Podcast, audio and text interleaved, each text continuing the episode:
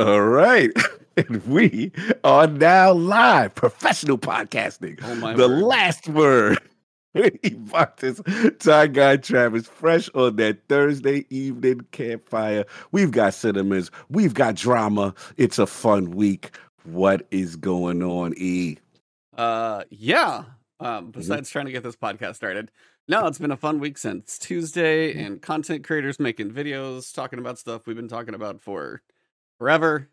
Um, amazing cinematics in the game, which probably should have been here three months ago or earlier, depending on four months ago, I guess technically now as we're on week five. Um, we got a quest that is tied to RNG. Yeah, we got some stuff to talk about. It's been interesting, and then you know, artists, which does seem to be reasonably resolved now. Um, Yes. yeah, I also played the Lies of P demo. I'm on the final boss at this point. Oh, How you liking Um, that? The developer did say they're going to work on the dodge. This is one of those things because what was the other game that did this too? Um, oh, Wo Long. I think the dodge was also not great there. The parry window was smaller, or something like that, and then that got changed before release. Apparently, getting the, like the little nuances right takes a little bit. So the Mm. demos are probably a good thing. Open betas are probably a good thing for stuff like that from software, and then whoever does Nioh, you guys did it pretty well, even though they did. But yeah, it's like from software, just they understand that, and everybody else is trying to find that line. Uh, the other one, Sea of Stars, is actually on Next Fest, and I am going to play that before Steam Next Fest goes away because that's kind of a Chrono Trigger feeling one, and I want to definitely put some time into that. I haven't got to play that yet, but it did play Lies of P most of the end feels pretty good so far. Uh, they've got some interesting systems in there. A little blood, little bit of Bloodborne where you can fight for your health back when you get down to like your last potion and use it. And if you can do enough damage, you can earn yourself another potion back, which is kind of rewarding aggression in a little different way. Travis is checking that. That is how that works, right? Why are you shaking? Yeah, no, your you're head? you're right. I just hate that mechanic. The Bloodborne did that too. It just turns it into a hack and slash, which is why Bloodborne is bad. Oh my god. They Wow. gonna come for you. They gonna come for you. They ain't no bloodborne What Okay, is your let what 'em is your well? What is your favorite Let 'em Souls? I'm actually curious. I don't know if I ever asked. Yeah, what is your favorite Souls? Does Elden Ring count? I mean, it has to. Of course. Yeah, then Elden Ring. Okay. That's pretty easy. I'd say my problem with Bloodborne is that they took all the things I liked about the Soul series, which are like the things that are RPG about it, being able to make different classes and be like. oh, then you probably hate or be- Sekiro. Sekiro, actually, I don't have a problem with because Hmm. Sekiro is so linear that I feel like I don't know. For me, it was like I I went in and I wanted that. I wanted that specific thing. But Bloodborne is like they give you different weapons and they're all kind of the same. Like you have a gun and you have a weapon and they kind of decide your class for you and they reward aggression.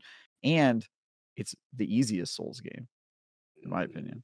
Like Interesting. Bloodborne is like it's like six hours long. Like I feel like I got through that game and died like three times. That's nice. like- that, that is the- that's it was no. my first Souls game to play. That was not my experience. Oh, it was your Yeah. first. It was my first. so you see, you see, At the, you see the this Well, Souls. apparently, I, I stepped into the baby pool or the kiddie pool Yeah. of Souls Yeah. games, which, Yeah. by the way, you Well, can I kiss w- my I will butt. say, it's not. But I think I think Bloodborne is an is a good game to start with in the Souls game because I I that's think why I at still that point think they should remake it. Like, I don't understand why it's not.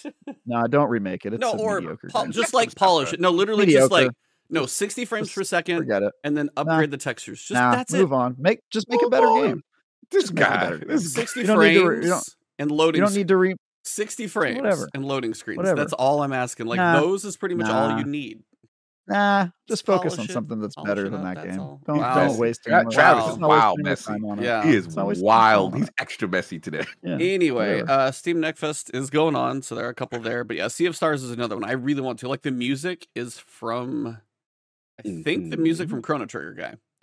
So that's another reason why I've like seen them play like little 10 second clips. I'm like, all right, I really got to put a little time on that one. That one comes out later this fall. Uh Remnant 2 is actually getting close. I'm seeing them promoting some stuff. I'm getting excited for that one. So there's a lot on the horizon. Um Mhm. and then what was it? Immortals of Aveum got bumped to the day of Destiny and something else, and then Armored Core Six is three days after. I'm like, Immortals of Aveum just shot themselves in the foot, which sucks. But uh, other than that, yeah, June is uh, towards the end, and I'm getting ready to turn 40 next month. So yeah, Ah, you coming through. You coming over. yeah, You transitioning. 40 I'm. I mean, unlike you, I'm not already an old man, but I will get there next month. Yes. okay Yeah. unlike you is that to cog No, that's to you. Sir Me, how you gonna man. do me like? How you gonna do me like this? Dude, Are you referencing the senior in the? Dog, We know Tie Guy You- Travis you is the look- old man you at look- heart of the group. you look the youngest here, but He that's does. not fair. That's easy. okay. Yeah. We all know Yeah. Samuel Jackson is like 87 and he looks like he's 42. Oh, I yeah. don't understand. They just it. like have to touch up a couple parts for his new show, and he's like, "Fine, the beard's totally fake." Yeah. Like they have to put the grays in because you know, yeah. Uh, I haven't actually started that yet. That came out today or yesterday, I think. Um, yeah. So playing a lot of games, watching the Twitter drama explode. It's been interesting. What about you, Travis? I know you're always busy. So what are you up to? Yeah, I'm working on some game reviews. Um, the FTC versus Microsoft uh, preliminary injunction called a PI uh, is happening uh, in San Francisco. So I've been able to see that happen. A lot of um, which is cool. messiness, lot Yeah, of I Jerry mean- Springer dirt coming out. It's you know once we got through some of the opening of explaining what a game is, you know, to the the layman in the courtroom, Man, that's gotta uh, it be started- painful. it started to get yeah yeah it's just a lot of like you know them explaining Mhm. definitions and i i forget how much jargon is in this industry you know like even stuff like one of the developers at zenimax said qa and then the person was like hey and i was like wow how, how do people not know what qa is like that's Yeah. crazy but yeah Insane. Um yeah it was uh there's a lot going on i'm i've got a game review going live on tuesday that i've been working on and um some stuff in the pipe i can't talk about Ooh. yeah just chilling Nice. playing games chilling. Playing games, man. Yeah, same, same for me. Um, just been in, you know, obviously watch E's E's video on Diablo, make some corrections to the way I was starting, the way I was doing things. I was doing things way too, too hard, and, and, and getting a lot of. Oh, I mean, I think you did the exact same thing I did. You're like Act One, level thirty. Oh, oops. Yeah, and then I'm putting world tiers up for no reason, and I didn't do like I had to do all my like specific sorcerer quests. I changed my whole build actually, Yeah. and um, I I'm going like with this whole frost build right now. Sorcerer, and crazy I'm powerful right loving it. I'm loving it. I got this thing where it's like I'm all about like crowd control. So it's like anyone who tries to rush me, stop in your tracks. And then my ultimate is kind of like this thing where I like charge up and then kind of like explode into this frozen thing. I'm I've really seen that. loving. Yeah, I'm really loving. It's like a combination of Frost with Arc. So I've been doing that. Caught up on Destiny Story, which we will get into. But honestly, what's been keeping all my time is this baby right here. This is my baby. ROG Ally. Destiny fans, I'm telling y'all right now, this is not, oh, this is okay for a handheld. This is a full fledged experience, baby. 120 hertz. I'm out here rocking and rolling. I got my um my, my full experience, bro. Like, and- the music is absolutely spectacular. So pretty much I've been testing all the storefronts on um on the ROG Ally, but Destiny been getting a lot of play on that. Um, I tried Diablo and I got to tweak a little bit of the settings there. And what I realized for them is pretty much anytime you're having any type of frame issues, just bump it down to 720, throw up AMD RSR or any type of um kind of um service like that, like FSR, and you can really get your frame rates up. So been doing Game Pass locally on that. I've been doing um Diablo on BattleNet, Epic Game Store. Actually tried Destiny E. I've been playing it on Epic Game Store specifically just to see how that experience is. I was like, I want to know. Then I was like, oh, I gotta buy all this again for the Epic Games. Are you serious? Like, you want me to buy So Shadow the knee, obviously. for testing purposes? I bought one. for testing purposes, I bought one. I ain't gonna lie, I did bend because they had a sale. They didn't have a sale, so I was like, all right. But this is ridiculous. This is literally ridiculous. So yeah, I, I did that, and then it's just so dope. Again, not to make this anti-Steam Deck, but it's just so dope to have all the storefronts on the device, and the way this plays games is amazing. I will say that jank is still they got to work on that Windows jank, but yeah, been loving it, been rocking. But uh, yeah, what's what's going on in in in, in this world of uh, Destiny? Is stuff happening, man. Well, we have two places to start. Do we want to go story or do we want to talk about kind of what you just hinted at with buying Destiny? let's do that. Let's do that You because do that first because that's kind of bubbling up in the community. Travis, Yeah. all right, uh, you're on the witness stand today. We would like to read back the past year of the Last Word Mhm. podcast and Travis's comments. Um, yeah. So for whatever reason, and I was talking to Cog before the show, something bubbled up. I mean, it was Cross who put up the videos, like 35 minutes. I mean, I mean, he did combine everything very well. I thought it was a very kind of succinct Yes. compilation of the history of microtransactions and everything and the progression that it's gone through. He had the little Datto clip in the beginning. He's like, dude, why you gotta call me out like that?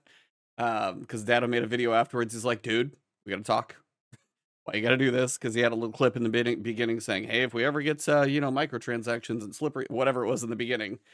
Um, but yeah, so it's all the finally people like put together everything that Travis has been saying and we've been, you know, discussing here for a while on the podcast. And it's not like we disagree, but you know, we discussed it on the podcast, but Travis has been championing this one. So Sure. yeah, I don't know if you watched that video, Travis, or if you just kind of know it all by heart anyway. But yeah, what is what is kind of going on this week with the world of Destiny? Yeah. Um, I did not watch the video. I do not watch YouTube videos, just at all.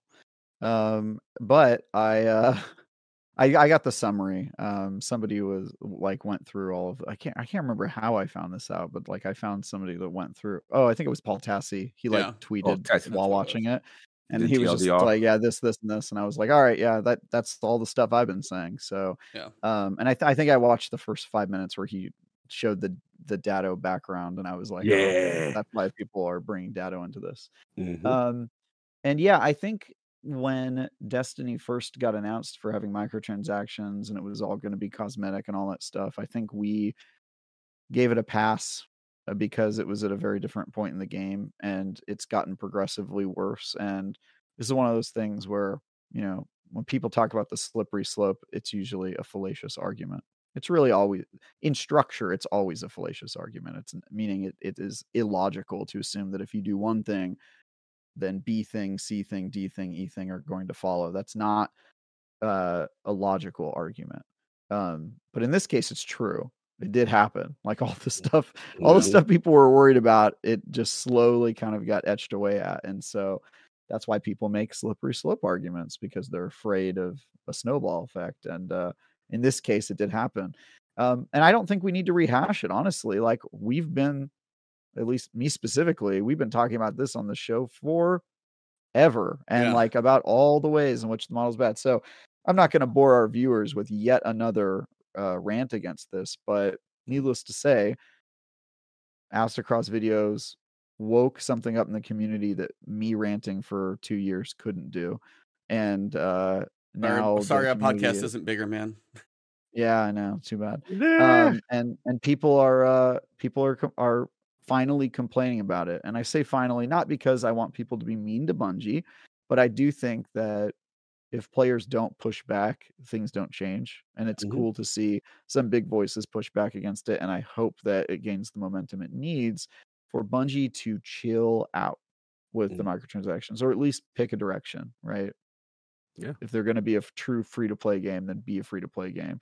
Um, but the you know monetizing in every possible way and getting into the somewhat pay to win arena that they kind of have started to started to get in with uh, some of the, like the season pass rewards and stuff like that.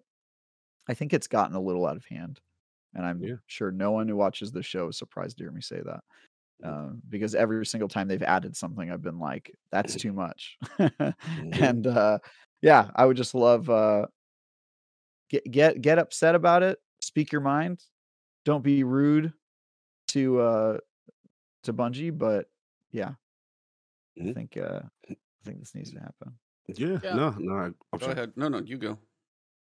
Yeah, this was this was interesting to me because you you sent us the um you sent the video in the chat, and I you know shout out to Cross Cross the homie. You know, saying he's been on Last Word before. His team, yeah, his team put together just a nicely edited video. Yeah, very well done. I I watched the thing from start to finish, and I think my first thing about it was like, okay, this is kind of what Travis and Last Word has been kind of preaching for for so long now about the multiple monetization models, how Bungie has been really towing the line. What, what see, Trav, you should have watched only for one thing though. You would have Yeah. got your vindication on the classic U versus E argument on seasonal pass the ticket.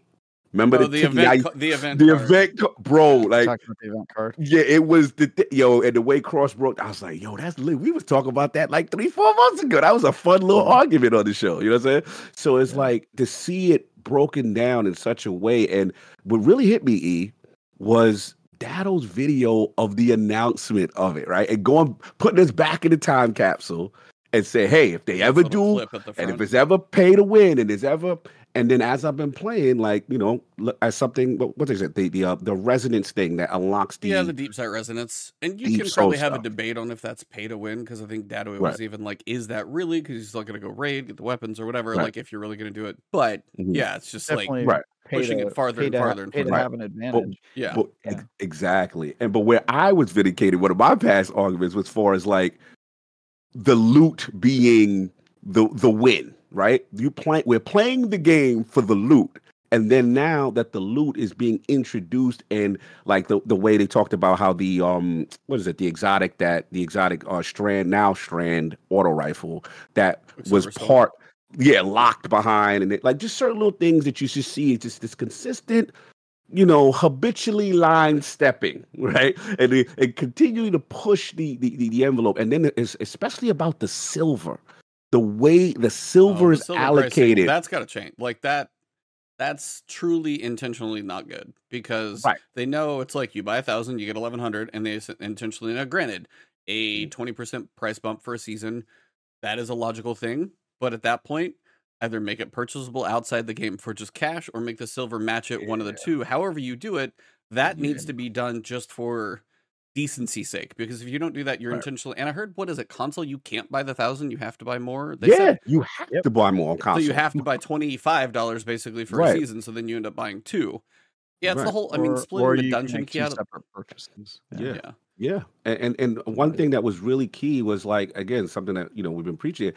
It's not real. Destiny's not free to play. It's a trial. It's literally a trial of a game where you're piecemealed and and then literally you know like you know Trav, you did the new uh, light experience with with your homie, and it's like. The minute you do something, it's like, oh yeah, you gonna buy this now? You ready? You want? You like? You like? You had a little taste? Now, now, now, pay for this campaign and pay for it everywhere you go. It's that. So yeah, it it it was pretty well done. I, I just thought that um I guess my overall question, and I'll finish, is that what finally broke people? Because I, I Oh, was I kind of oh, okay. Yeah, I'm curious. Tell me, Trey, like what what It's happened? the, it's the 20% season pass increase. I honestly think that was Mm, it because yeah, it was the, now they're it wa- buying the it new was the- season. it was the Mhm. first time that people were forced to look at like okay what does a 20% price increase get into uh encompass and then i think that 1200 silver or whatever it was they made it i think that's what put people over because they started looking like okay well what is the model then? And i think once anybody who actually looks at the model can immediately see like wow destiny's a kind of scummy deal like in just all the different ways they hit you um it just doesn't feel good and to your point it's not a free to play game. This isn't Ah, fortnite. I expect it from fortnite. How else are they going to make Yeah. money right? Right, like it's a different game. Like uh um what's the uh what's the ninja one um Um um um Warframe.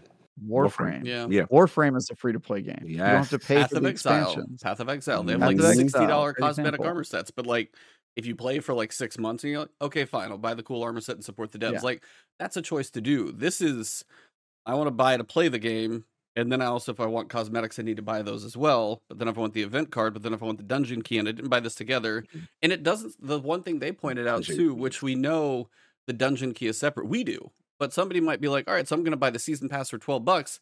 It doesn't specifically state on that that you need the dungeon for that. And then you get in, you buy Yeah. that, and then you learn you still have to get the key as well. That's where like the the separation, nickel and diming and stuff like that. And we've said this Oh. for a longest time. Like, I don't care if a year, if they need to bump up the price for, say, the final shape and they want to make final shape 120 bucks, I would buy it for the year. That's the Mm. thing for me. It's like if I'm going to buy a year of content, let me buy the year of content. Mhm. And it's like if what you're need, if- describing is what I call a stop bothering me edition of a video game. No, that's that's the mobile like- version exactly. My Yeah, friend right, calls like there the should- same thing. Yeah. exactly like like like there should be a a free to play i'm an eight year old child who uh you know gets five dollars a week for allowance and i just want to be able to play cool games version to get ex- accessible to people you can have that but then i want a version where i never have a pop-up right i never have them asking me to buy anything Side It's ads like version. exactly just Premium- Destiny Premium. I will pay you money to stop with this, just to give me the game that I want without without bothering me. Yeah. And I think uh I think the reason that will never happen with Destiny is because they already have that version. And not only do you have to pay for it, but then they they don't remove the stop bothering you part. They still bother you with everything else. Like Yeah. like if you buy that whatever what is it, one hundred dollar version every year, Mm. that should be the the shut up version, but it's not. Mhm. It's just where it starts. It's crazy. Yeah, no, it, it- it's real. And it, again, two more points I wanted to talk about, like you said, E, in reference to, you know, the just like the Stop Bothering Me edition, where it's like, yo, how come there's not just this, okay, I pay this and get, like you said, you get everything, Yeah. right? But the other thing that, and a shout out, I think it was Grenade Jake, Oh, he went right off. now. He went way off. PvP finally, like, the, the PvP community has like, had it. yep. They, because I'm gonna tell you what it is. They're CM Marathon Oh yeah. and they're like, bruh, like the on, off rip, you were you were bored with all the things that we've been begging for, right? You know, you got your dedicated servers, you got all this stuff, and it's just like, bro, we ain't we ain't getting no maps and no like they're going off. And the disgust, and I think he had a really bad experience. Uh, he, he clipped Oh, just cheating again. Yeah. yeah. with cheating and things of that nature in trials and how it's like, how's this person? And I get it. We've all had that frustrated moment, but it, it does go to show, like, yo, when is is the focus ever going to come back? Or like, is the new baby's here and we are the stepchild and that's it? And it's it's pretty unfortunate if that's the case because Yep. the key right now, and I'll, I'll finish, is that I've never seen shout out to Cross because like let's be real, like for you to be a big content creator to go hard at Bungie when you have access and you like that's not easy. And I, I respect you, E, you know, because obviously you're in that same, you know, boat as far as, you know, you guys do this full time. So to see the community get behind it and say, nah, like, no, Bungie, this is not it. It's very interesting to me. And I'm very curious because my my theory that I've always been saying is it's hard to change behavior when you have success. And that's my fit. Is this going to be enough? Because unfortunately, in times of past, when we had go fast updates, when Destiny 2 vanilla bombed for a little bit, or when they had their down down times, they had low engagement and they were incentivized to fix. I am still worried. How incentivized are they to fix this, or like, are people really going to stop? That that's the question right now. I think Yeah. so. Let's go. I think. I think that a lot of the squeezing of pennies has had to do with the fact that they have a narrowing player base because they Oh, talk yeah. about engagement numbers being high and I think engagement is high but I think mm-hmm. the community is getting progressively smaller and I that's why they don't have incentive to fix things like price gouging because their fan base is loyal and has a sunk cost fallacy you know going on where they have to get more and more in there and also that's why they have no incentive to improve the new light experience because I, I think this is a game where you know they're going to try to keep it going as long as they can. I think after final shape you'll see a resetting of that. I hope that they are thinking of Mm. it that way but i think until now it's like keep that fan base as close as you can and charge them as much as you can until the end like just milk it and uh you know not to toot my own horn too much but Mhm. i said before lightfall came out that i thought this year uh, would be destiny's hardest year Mm. because because of what I what I saw coming, which was Lightfall kind of being an underwhelming kind of in between d- distraction until the actual expansion, and uh, I think that's proving true. I, I mean, I know they had a ton of players when Lightfall came out, but that, that has to have dropped off significantly. Yeah. And I think the fact the fact that this season is as good as it is, I'm not saying it's amazing, but it's Yeah. one of the stronger seasons, and players are still pissed, is a pretty bad sign to me. It's that tells me that, like, like- plunder like plunder didn't even have this kind of reaction and No, you know like It- it- bubbling up under like- the skin coming up which you figure you know they had a great dungeon. Yeah, yeah. They have some some interesting new Might stuff they're the trying. I mean, I, get to the dungeon yeah, fi fishing is kind of stupid, but like you know, the, the- it's like a new interesting thing, and Mhm. they've got all this stuff going for them. And players are still kind of checked out, and I think that says a lot about how much wind came out of the sails with Lightfall. And I think this is going to be a really tough year. I I have no doubt that once people start seeing Cayde and cutscenes and Final Yeah. Shape rolls around, if it is as good as I hope it's going to be based on how much time they're putting into it, based on the Witch Queen team, their their A team working on it. If it's that good, I'll I I will be happy if they they survive that, and I'm sure they will. But I'm worried about this year, man. It's still early, Yeah. and we're already we're already at like what feels like a very very low point in Destiny's history. So mm. yeah, it's I a mean, weird it's weird. No, I was gonna say it's yeah, it's just a weird place. Like watching the video, kind of seeing the progression of everything. It's like we mentioned transmog. It's like keep seeing more games like Diablo. You just get something. Outriders did it right, totally fine. Outriders has more modifiers going on. You got Diablo going crazy. Just seeing the recent examples of how things can be done right, and it's like, you know, Bungie could turn around and just say, "Hey, transmog, you've earned it before. It's there." They could just choose to make a change now. I don't know that how they handle like if people have purchased that currency before, if they like refund them, or if you did that, it's just like a sunk cost. But it's like they could choose to make a change based on some of the other competition and see that's out there, but they choose not to. Like I I am gonna be watching very curiously to see how long it takes for that silver purchase amount to change. Like that's yeah. I was like, how long will that take? Like, or will it ever? And if it doesn't, that's just kind of a little bit of a slap in the face. It's like not to any devs, but financially, it doesn't feel good to anybody. And it's like if you're like, and you know, when they talk about a new player experience, I mean, we've had the guys on. It was like what at the end of last year, a couple of Travis's friends. The mm-hmm. nightmare of like, hey, I log in and you pop up, and then like, okay, so then I saw like six different cutscenes, and then I saw the Nez Cafe, but then I also saw the opening cut what is happening? So it's like I mean, when you talk about the new player pot, like trying to get a new player into this game right now, as you said, if you need a soft reset post final shape to bring new players in, you need to make the experience palatable because right now mm-hmm. it's just like dry scooping, you know, protein powder and just does not go down well. It's like it's Yeah. so it's just overall seeing it all just it was well organized video. So then you sit here and think through it. Travis has been saying this for a while. We've talked about and beaten most of these to death anyway. The pricing model. Should it be a subscription? Should it be this thing? Do I just want the leave me alone edition? Whatever it may be. But then I was mm. like, they said they, you know, kind of mocked up the the legacy content into one other thing. It's like you have the Lightfall edition, and then you have mm. All the old crap in one thing.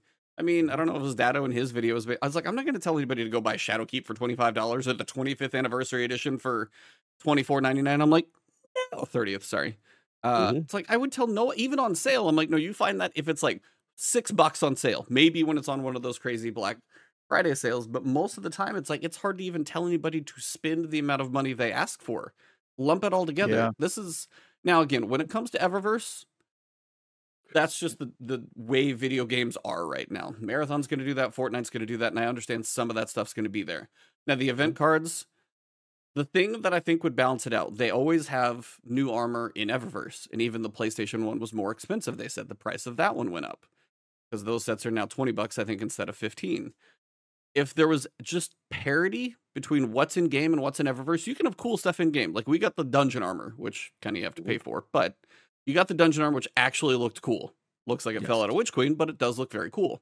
Yes. If you're gonna have parody and stuff like that, like, hey, there's cool seasonal armor, there's this one, there's this, there's this. Like, if you have a balance of like artist over in Eververse, you get to go ham. Artist for the dungeon, you get to go ham, and they're both there. I could be on board with the Eververse for cosmetics because some people just like that armor set looks cool, and you can do things like Transformers and Power Rangers, which I know breaks Travis's thing, but if that's where they make their Eververse money to kind of like, you know, get outside of the realm, that's fine, but you got to put stuff in the game too. And I think that's the balance they've also missed for a while because there's like the ship that I run around with right now looks like it should have been from Pit of Heresy, but I don't even know where I ended up getting that from. So it's just all that little stuff adding up. Mm-hmm. And but yeah, the the pricing of silver that's just egregiously bad to say if you can't do it and especially if console starts at 20, that's BS in my opinion. Um, So it's five, ten, and then twenty-five. But the the ten is And only gets you 100 11. silver short. oh, so you got to Yeah, do 10 or and 5, so so it's you- 15. you- You could buy ten and five to fifteen, but it's still two separate purchases. Yeah, And like so there's it no you should way. be able to click on buy season, yeah, right? You should just be able to buy the thing, and then it season. should- Yeah, not the Yeah. not buy this currency outside of the game, then go into Yeah. the this game and buy this this. is and- another way that that uh microtransaction games uh try to trick you is they detach you from the reality of how much you're spending by developing Yes. their own currency. Yep, and yep, they yep. go like, "Oh, it's Yeah, just you know, it's a V-Bucks and all that silver. It's, stuff, it's yeah. made up. It doesn't Made have up. any super obvious monetary value. Like Mhm. nobody wants to put fifteen dollars next to their thing. They just want to put this much silver because it it detaches you from, you know, it's like when people say, you know, ninety nine ninety nine. Yeah, it's like sub $100 for a cycle. It's not a hundred bucks, but you know it, it absolutely is a hundred bucks. But that Yeah. also, like, I mean, that's I don't want to say it's as scummy as like EA and loot boxes, Right. but it's like when you're intentionally messing with psychology, you've typically got kids involved in gaming more often than not. Mhm. At some point, you got to know. I mean, gacha games I know are bad. Like somebody said that in GAD. I get something like Genshin Well- Impact gambling. That's free to play, and then you're gambling, and Genshin that's Impact is free to play. I don't love the the model, but I think theirs is a fair trade. I don't feel like that game is scummy because I'm just thinking of like all this is free and they come out with a lot of content all the time. And Yeah. you know, I'm okay with a little bit of like scumminess if that's your model. Mm. But when I pay a hundred dollars for your Mhm. game and then I still have to deal with the constant bombardment of this sort of stuff, it's just a bridge too far. Just pick a model. If you want to be free to play, be free to play. But the the uh, that's the, by the way, this bleeds over into why I don't like the crossover armor. It just goes with the unpremiumness of the game, right? Like ah. like the the fact that I now have people running around as Kratos in my game that I paid a hundred dollars for. It just makes it feel more. It's the I call it the Fortniteification of games. Like I just I don't want that to happen. put that on your tombstone, Travis. Fortniteification. Put notification of north games. of- And I'm glad to see people coming around. Everybody join the dark side. Let's go. Look, I want to jump. I want to jump. I'll never go to agree with Travis on the fortification part. Let people express themselves how they went. Listen, when that Michael Jackson joint dropped, in, the D1 people was dancing in the town. Oh, with that have let, emote let- sold so let- much. Like that's Exactly. ridiculous. let them have fun. But here's where I wanted to talk to you. I don't think we've talked about this. Is that I've heard some things now, and, and we, we're talking about why it's so egregious, right? Why are they still doing these things? And, and the little now, I remember they even got like a. If I correct me if I'm wrong, they have like a hundred dollar silver thing. Like um, Oh, what, like, like they added a new like a new um silver bundle at the highest financial tier. Oh, I mean, I believe right? it. I wouldn't be Right. surprised. and then you can buy the ranks, right? You can buy the You ranks can for buy the, the ranks. Yeah, you can buy them all. The question I have is this because what I heard some things and from trusted source where it was like, and this was kind of pre-acquisition, that Destiny financially is not making the money we think, and I'm curious because for them to hold on to these practices for as long as they've held on, and the fact that it's truly not free to play, you know, is there merit behind? Not, again, we're not justifying corporate greed, but is there merit? But like they have to stick to this to to stay above flow, above water in a post Activision era. Because let's be honest, we got to be fair. Now it's been how long since the Activision split from them? It's been a while since um post after Shadowkeep? Forsaken, like Shadowkeep was probably them on their own. Shadowkeep was the first one. Yeah, so and- and- and Shadowkeep, to- Beyond Light, Witch Queen, this. Yeah. Right. And to Cross's point, we got to be real now. We all vilified Activision as the evil overlord forcing them to do, not you, Trav. I know, I know. You know what I'm saying? The evil overlord forcing, that was the talk. And now Bungie is free. The purity of Bungie is free. And we're going to, and now that they've been alone since Shadowkeep on their own, they have proven to be worse than the monetization model the only thing I feel they're better is they're not doing the exclusive. They've been more cross-platform Yeah. friendly, right? But but as far as a monetization model, correct? I mean, shout out to Austin. He says Activision Well- still way, way worse. Correct me. Let me know. Remind Well, me. Yeah, I'm not so what I, disagreeing. what I want to No, I what I want to say to, to that is Yeah.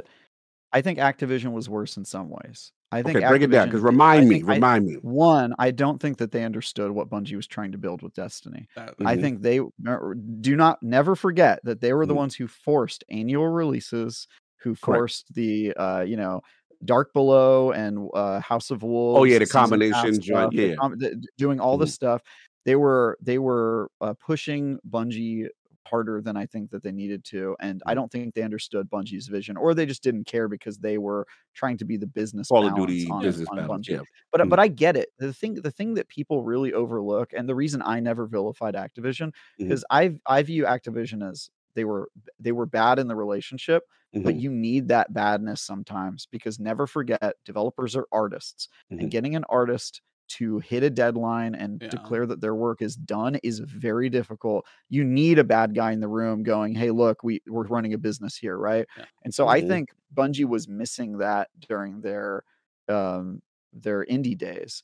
I still wish they would have stuck with their indie days because now their Sony days, my my opinion on this is that they are so distracted as part of Sony. They're Mhm. wor- looking at other games and advising, Mhm. and I'm sure people are going and working on other projects, and Mhm. there's all this stuff going on that we're not seeing, and Mhm. it has nothing to do with Destiny. And when Right. they went indie, they sold us a vision of the future with Bungie. They said, "Stick with us. It's going to Mhm. be lean for a while. It's going to be tough for a while, but we're going to come out on the other side, and we're going to be the strong independent developer." And then they waited like two years, and they said, "Actually, no, we're just going to sell out." Right. And I, I just that I have a big problem with that. But Activision was sort of a, a bad X. They they they did things.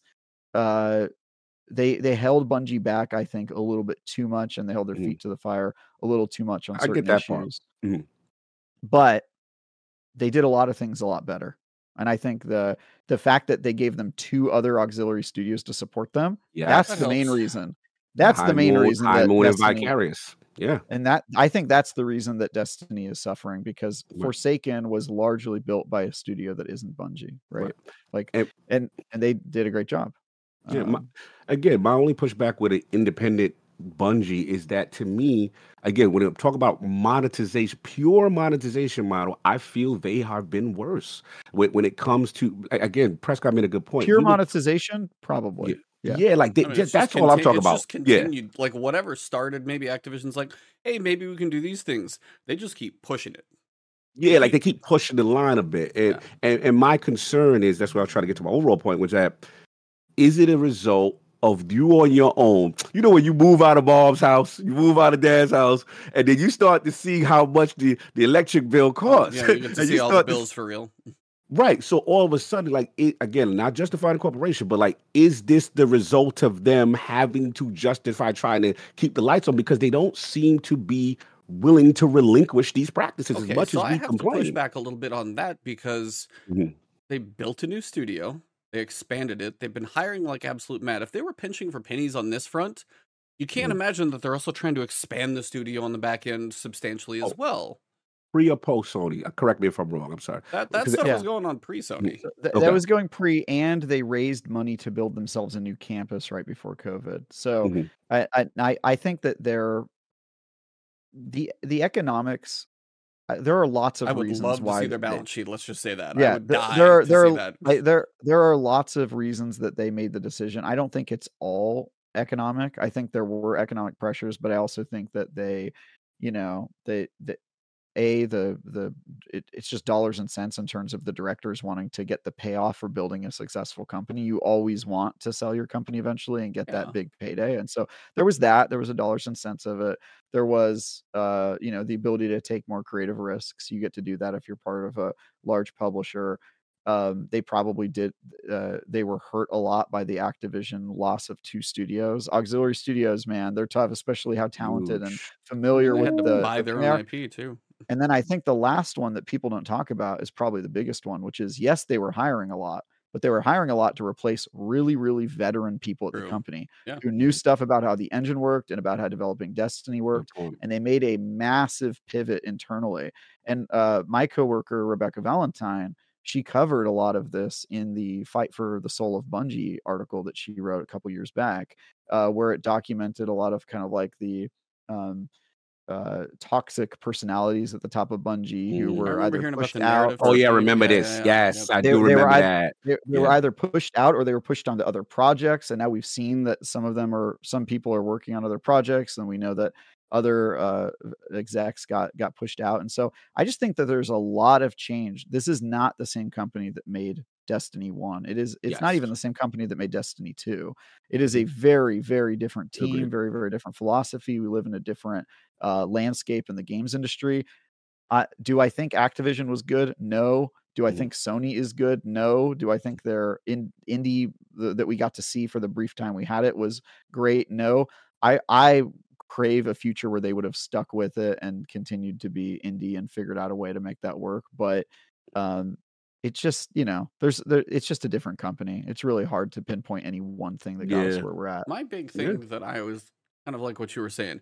Who's to blame? Like, are they trying to pinch pennies? At some point, there has to be someone. As like one of my friends has said this before. Your Steve Jobs needs your Wozniak. Yeah. You got to have your creative vision, who is like insane with the creative vision. Somebody has to be that person, but you need your Wozniak to be able to get it done. And it's like, Right. and the same balance, kind of a different way to phrase it, but it's like for Destiny, it's like there has to be someone that speaks for how far do we push our players before we truly do push them too far, they don't come back. Like, Right. I mean, whatever the quote from Diablo is, it's like somebody, everybody's going to leave your game eventually. I can't tell you how many times I see in chat in here that, like, I had friends that fell off from fill in the blank, and that's been going on for years. Like, they get to a point, like, your friends that tried it, they may try it, and it could be a lot, or six months they're in, they're kind of hooked, but how many people stick with it? Like, you got a couple of people that actually tried it and started. Most people who try try it probably don't even want to like get 20 pops and be like, that is too much. So it's like getting new players in and then bleeding people on the other side. But you can't get mm-hmm. like blood out of a stone. At some point, you're not you're gonna push your player base so far.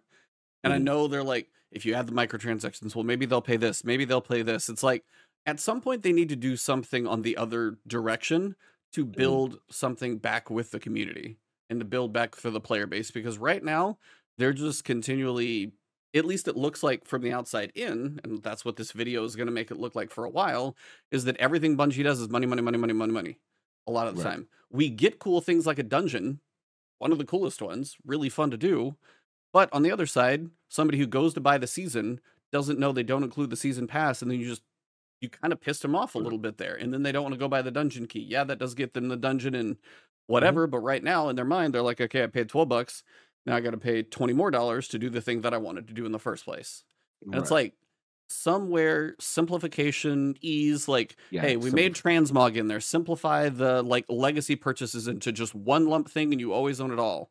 Mhm. um and we'll get into the cinematic the fact that that thing might even be temporary because it's based on seasonal content from Yeah, life like that's a whole different nightmare of like trying to have people understand what's going on. So it's it's like yeah we don't need to beat the dead horse that we've already beaten to death for like 2 Mhm. years now and travis has covered it fairly well but it's it is i feel there's a point where you can only push your player base so far there are other live service games that fail for a magnitude of reasons but uh Mhm. every so often i see bungie's the one that's going to kill destiny and it's like and you worry watching stuff like this kind of get summed up really quickly and everybody sees it like that and you're like it kind of could be and that's kind of you don't Yeah. want it to happen and i think they're safe enough now with sony that they're not going to go anywhere but it does worry me when you see just the path it seems like we might be venturing down and i really wish they wouldn't and i'm hoping again like post post final shape maybe we get a bit of a shift The Mhm. final point I want to make about this year in Destiny and the reason I think it feels particularly dire is we have to remember that um, Bungie is like a charmed studio. They're like extremely lucky. Like it's uncanny. Right when they went indie and started entering the most difficult part of their life, because remember they were fighting off like anthems left Yeah, and right bro, and divisions survived, bro. and then, yeah. and then right right when they were at their weakest covid happened and no good games came out and Mhm. all of the big competition that would have cleared them out started failing whether it was like cyberpunk and like all these other games got canceled or delayed because of covid and that happened right after shadowkeep it was like the Mhm. spring after shadowkeep like that february right so i guess still winter and then Mhm. it was uh beyond light fully in covid because i was i was doing fireteam chat remotely at that point i remember and then uh the most recent two expansions and this is the first year that Mhm. bungie is in a weak position and they have things that they have to compete against again because now you're starting to see some Mhm. like big big heavy hitters come out this year. Like i think they're the timing that that they had such a week because it was different when they did witch queen and then elden ring came out right? Because it was like two great games and you could kind of eh, juggle both because they weren't competing for all of your time at least elden ring wasn't. Um and uh now they've got on the heels of a really bad expansion, they've got a lot of good lineup of games, and a lot of them are live service games that are asking for all of your time. Mhm. Diablo is an actual. I never would have thought Diablo would be a quote Destiny killer, but it's made a lot of people I know stop playing Destiny. So Mhm. I don't, you know, it, it's a it's an interesting. I just think that the stars are kind of aligning to make this a particularly bad year for Bungie, and I, I Mhm. hope they can they can handle it. I'm sure they can. They've got a parent company now; they'll be fine. But um, it's just it's interesting. No, Yeah. it is. Know, only pushback I'll say is that you know I, I've I've seen we've been with this game for a long time. You know, it, has Yeah. been what how many nine, ten years, whatever it's been. It, it's been a long time, and I've seen you know even Call of Duty at its height, Fortnite at its height was, a- was an extreme dominant force, taking away Destiny players a lot. You know, to your point about Bungie being lucky and fortunate, I think it's a testament to still how good this gameplay gunplay is. It's still a testament to how good the skybox, the artists, the exotics, and and the weapons and way they think they feel on a cooperative level. So their core essence of what they do still keeps people. And even though the numbers, I don't know exactly what they are right now. I haven't looked at the uh, Charlemagne bot, whatever it is, Yeah. but I don't think it's as dire as everyone is thinking it is. I just think that it's not at their at absolute peak. But also, we have to just be honest too. Like this is we're veterans of this game. We've been playing this so long. At some point, we're in uncharted territory Oh, for yeah. a game to continue to reinvent itself for this level, right? Now, granted, I know there's WoW and stuff that exists before, I mean, but that from had a- its ups and downs too. right? So to me, it's the ebb and flow of the universe. Like you, you, you cannot maintain dominance for all those years, right? Yeah. So a testament to them that they figured out a way to keep reinventing themselves. But to your point, Travis, where I do agree, Diablo is extremely strong, right? We have a, a, a fantastic year. Like this, pe- me and Maddie would talk about, like this is one of those years that when it settles out, Tears of the Kingdom, Starfield, th- like it could be one of One those of the great greats, yeah. Right, you know, Yeah. yet you know, Survivor. So I, I do agree with you on that part. With Final Fantasy 16 just came out, right? So Mhm. it's like Spider-Man too. from gaming sphere, everything is coming together. And where I will say for you, where I do agree with you, it is extremely critical that they get the trust back and deliver a good product post Lightfall. We all agree Lightfall wasn't it and felt like a side project slash diversion. And now we can transition into where we are now with you know season and, and the story. And the, the what's the main thing? They did something amazing, and now people go, wait a minute, that's in the season, and we that could go away, and we got this amazing origin staff story of a character that should have been in Lightfall that we all agreed. And now it's like, what is this going to be Red War all over again? Like we won't ever be able to see. Yeah, they better not on this one. Yeah, the, the Yeah. reason I was saying that they got lucky, Cog, is just Mhm. because like all the years Destiny hit, like Forsaken was like an all time great year for Destiny, right? And that came out four months, five months before Anthem.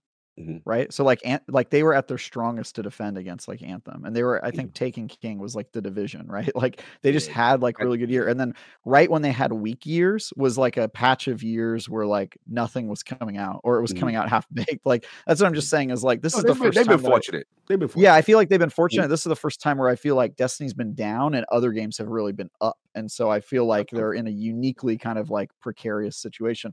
Not that they're going to die, they'll be fine, Mhm. but it's just very uh I see your point. it, it's precarious, that's all. Yeah, it, it's so many. I think just gaming as a whole is just so good right now. Like everything great, is yeah. popping right now. Yeah. Things are on all pop- I don't even know how I'm going to Mhm. play it all. Yes, And I'm fact. also like I want I want to go put time into a little thing called Forza Motorsport. Yeah. Spider-Man. Bro. Starfield has me intrigued. I don't know have I don't have no idea how much time I'm going to be able to give to that one and as it's so close to trouble. Destiny, it's I'm in trouble as I'm well. in trouble. Um, Spider Man at least is like October later, so I'm like that feels like a decent, you know, Destiny window for me. Mhm. Um, what was it? Super Mario RPG is now November. Mhm. Sea of Stars, I think, is like September. There's a lot of stuff right now, and this is the point Mm-hmm. where like we're doing all this, then Bungie is gonna come out and go marketing. Shout out to Teddy, I was talking to him a little bit. Yeah, Um, to Teddy. I'm Bungie's fully gonna go. up. is gonna go trailer marketing for Final Shape. They're gonna start that train, and some people are gonna forget. Some people are gonna be hyped. And I Mm-hmm. Oh, you really know, do. okay. Oh, I know. It's like I really do hope Final Shape can deliver. But as Forte said in chat for his five dollar super chat, Bungie is fortunate to keep the player base they have. Yes. I'm only staying on the grind to see it end. Final shape will be the final harbor for me. And that is the point where like this is the 10 year saga you promised. If there is something beyond that of which they say Destiny 2 will continue, Mhm. in what fashion, way, shape, fashion, form, what consoles, expansions, seasons, Yeah.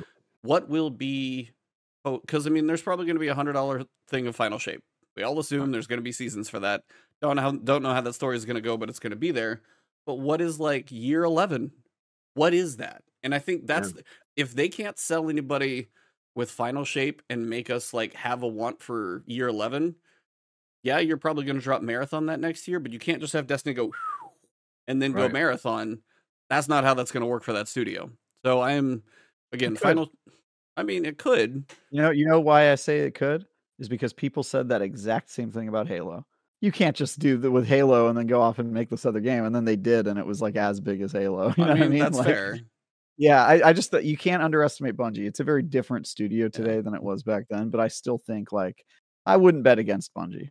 Yeah, I Wha- Whatever they're gonna do next. no i think mean i'm not saying marathon could be marathon i mean if you take somebody like uh who's i trying to think of? Like well apple will take like a device and usually like polish it up or make it like their magical thing that like hits the market and they kind of do it right. I mean granted vr sets is a thing but marathon also took the wind out of the sails for pvp for a lot of people when they heard the dedicated servers another thing and they're like and then, you know, they're going to potentially I've heard three maps are in development. You have, you know, the dedication on that one. And again, we get one map in a year. Most of them are reskins.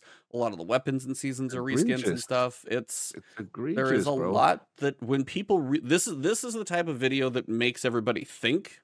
Yes. And the deeper you dig, the more you peel back the layers of the onion of what you're actually getting, what you're paying for, Mhm. what's going on in the game, how much is not coming or not being delivered. It's like, yeah, we're potentially going to get a map next season. That's our one map for the year. And then you got something like X Defiant that's like 12 maps in a year. And I'm just like, whoa.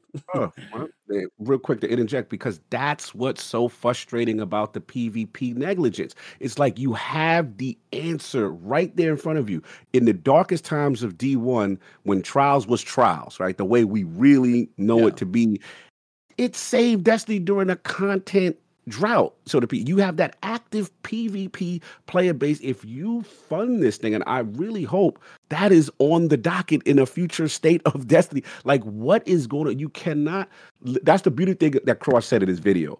Like, you literally have PvP players paying for something that 90% of the game is supporting and developed for PvE. Like, it, it's really egregious what they've done to this community. And, and to me, it's like, when is that going to ever be a priority? And it doesn't, as of right now, doesn't seem to be any signs of that will be. yeah, and, like, and the that's what- yeah, like, unfortunate, and like- that's why there's the vitriol towards Marathon from the PvP community because it's like, damn it, we've been telling you we've been wanting all these things for us, but then you give it to the new addition to the family, and and, Yeah. and it's sad. It's pretty I sad feel- if I that's going feel to be the pretty- case. I feel pretty bad for PvP mains. Yeah. Like the I mean- Grenade Jake one hit. I'm Oh, not hit one. me. I mean, Hit he. I'm not a- yeah, he Yeah, you, not a you, PvP you, yeah, you, Yeah, you you're not I'm Oh. not, I'm not. I'm not a PvP main, but if I were, I'd be pretty upset. yeah. Facts. uh yeah so i mean it's a rough place right now um and then as we were talking about the seasons we also got a really cool beat in the Oh, yeah. season this week Oh, so i was yes. like we can kind of jump into that one Byf's made a couple videos on it but the first one he made is this is a great cinematic this is a great origin this is really cool to see the big question is one this could have like changed so many people's opinions about the expansion we just got. The answers about the veil, the understanding more about the witness, the big giant villain we don't know anything about. If you had this thing on like mission, I don't know, five or six, somewhere in the middle, you're going through and be like, all right, we've heard this stuff.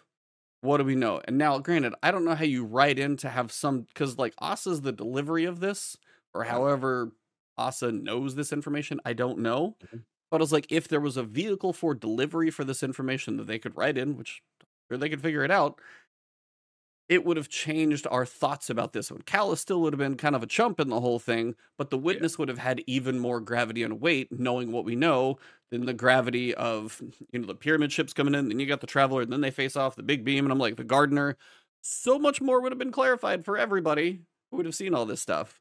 Um, but basically, what we got was we got the understanding of what is the witness. We now know. Five weeks Mhm. into Season of the Deep, uh, four months after the expansion of Lightfall, we now know what the villain of Lightfall is all about, and the villain of Final Shape as well. But it's actually a cool cutscene. We got to know that there was a race of people out nomadic, whatever. I was listening to Byf's video today. That could have been called the Eldritch. Who knows?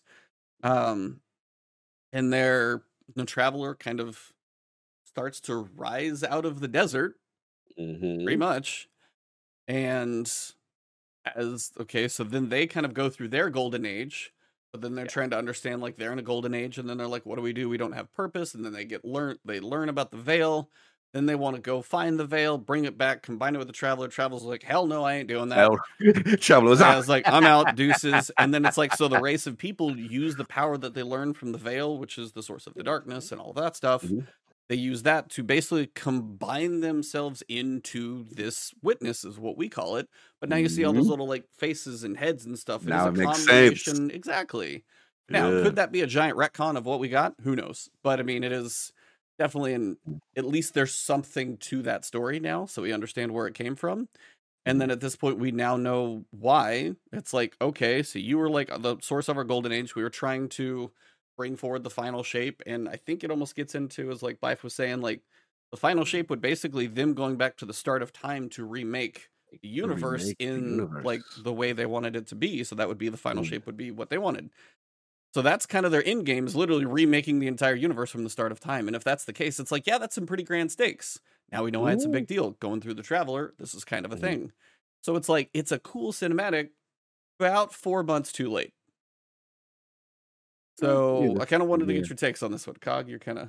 Yeah, no, it, it was it was excellent. I, I really liked it. Um, again, very unfortunate that this was not in Lightfall. Extremely unfortunate because again, it, it would have given us the stakes, the reasoning behind why the witness is doing what it's doing, and this whole you know ancient species. You know, before and, and obviously, you know, the traveler coming through as a terraformer, you know, bringing life, cultivating things, building up your civil- civilization then we get context with the veil. Finally, the context that we've always wanted. What what are you? What are you doing? What is this whole thing? And um, I think it's very interesting. I think on paper now, now that I have this information, this makes the final shape an interesting story.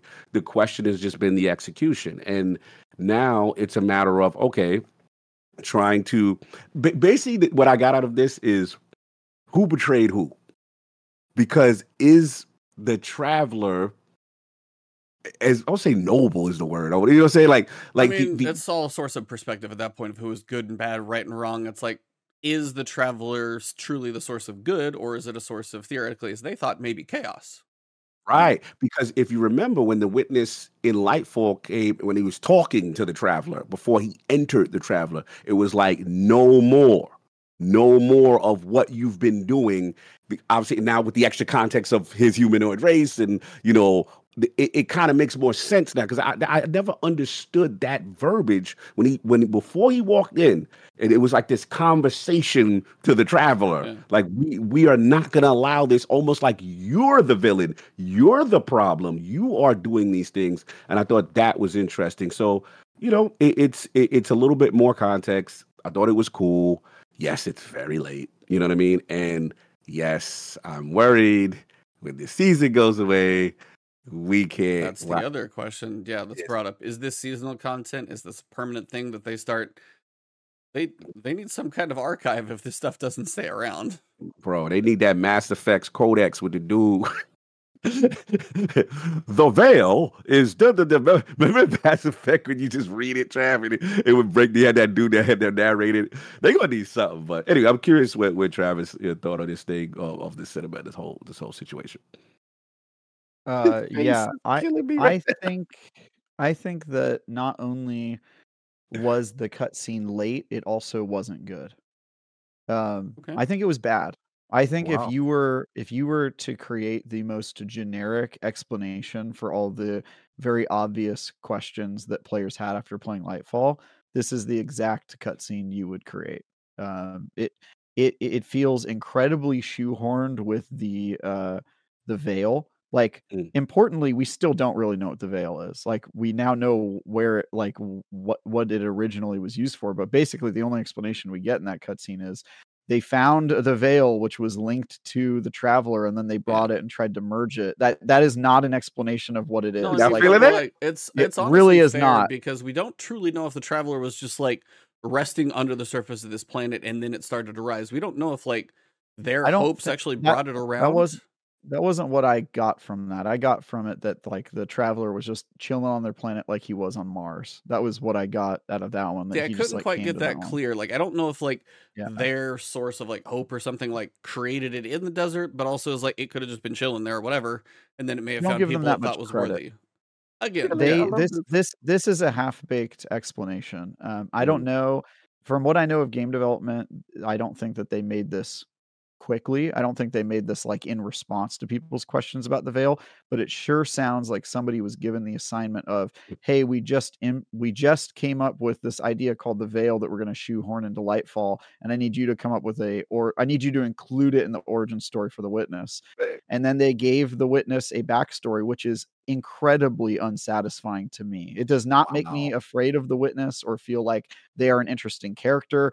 They're an amalgamation of a race of people that we have as of yet never interacted with or known. It comes completely out of left field and it doesn't explain a lot of the questions we still have about okay, well then he got the veil so he did merge it. So is the traveler now part of the darkness now? Like what you know, I I just I am very very disappointed in this. And I'll I'll just say this anecdotally.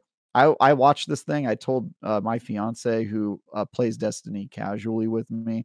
I told her, "Hey, apparently there's some crazy cutscene in Destiny this week. I'm gonna boot it up and see what's going on." And she watched it with me, and her first words to me were, "Well, that was dumb." Like I like literally, she said that. I was just like, and I was kind of like, "Yeah, I agree with you. I don't really get that." And then she started asking me questions, and I started explaining my understanding of the Destiny universe a little more. And the deeper we got into it, I was just like, yeah, it's stupid. I I like this is what we were waiting for for so long. If it were me, I would have uh you I know about to ask you. told- What would you? How would you have told it? Since you did, Yeah, clearly I- did I not w- like this cutscene. yeah, I, I would have made it less about like obviously the witness matters as a character, but I feel like it's completely detached from our story as as guardians. It doesn't feel like it it feels like Destiny's answer to every question that's ever been asked in the game is well, once the traveler helped them out and then he dipped. Like that's like eh, think about it. That's like the fallen, that's what happened. The Mhm. hive, that's what happened. You know, it's just like constantly that story. And so this is like, hey, it's another group that the traveler begrudged and they want to meld him with the darkness. But also, guess what? The darkness isn't even a bad thing anymore. At this point in Destiny lore, the darkness is like a good and natural balance on the light. So maybe the witness is right. You know what I mean? Like there's That's that what I part of got it. from it. Yeah. That's what I got. That's the part Yeah, I.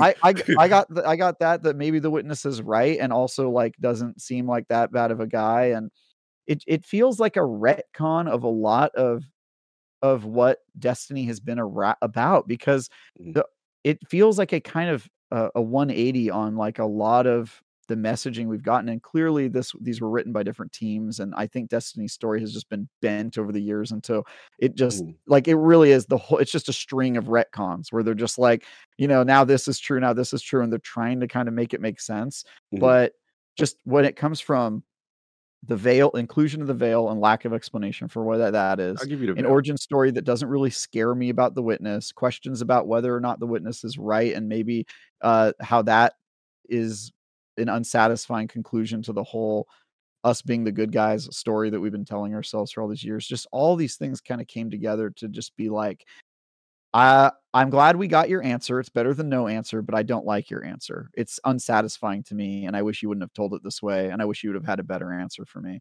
And I don't think it's on players to come up with a better answer, but I was not happy with the one that they gave me, and maybe that's why it wasn't in the story. Maybe that was why it wasn't in the campaign. It didn't make the cut. I don't I don't know, but uh, yeah, man, I'm I'm kind of bummed out by this.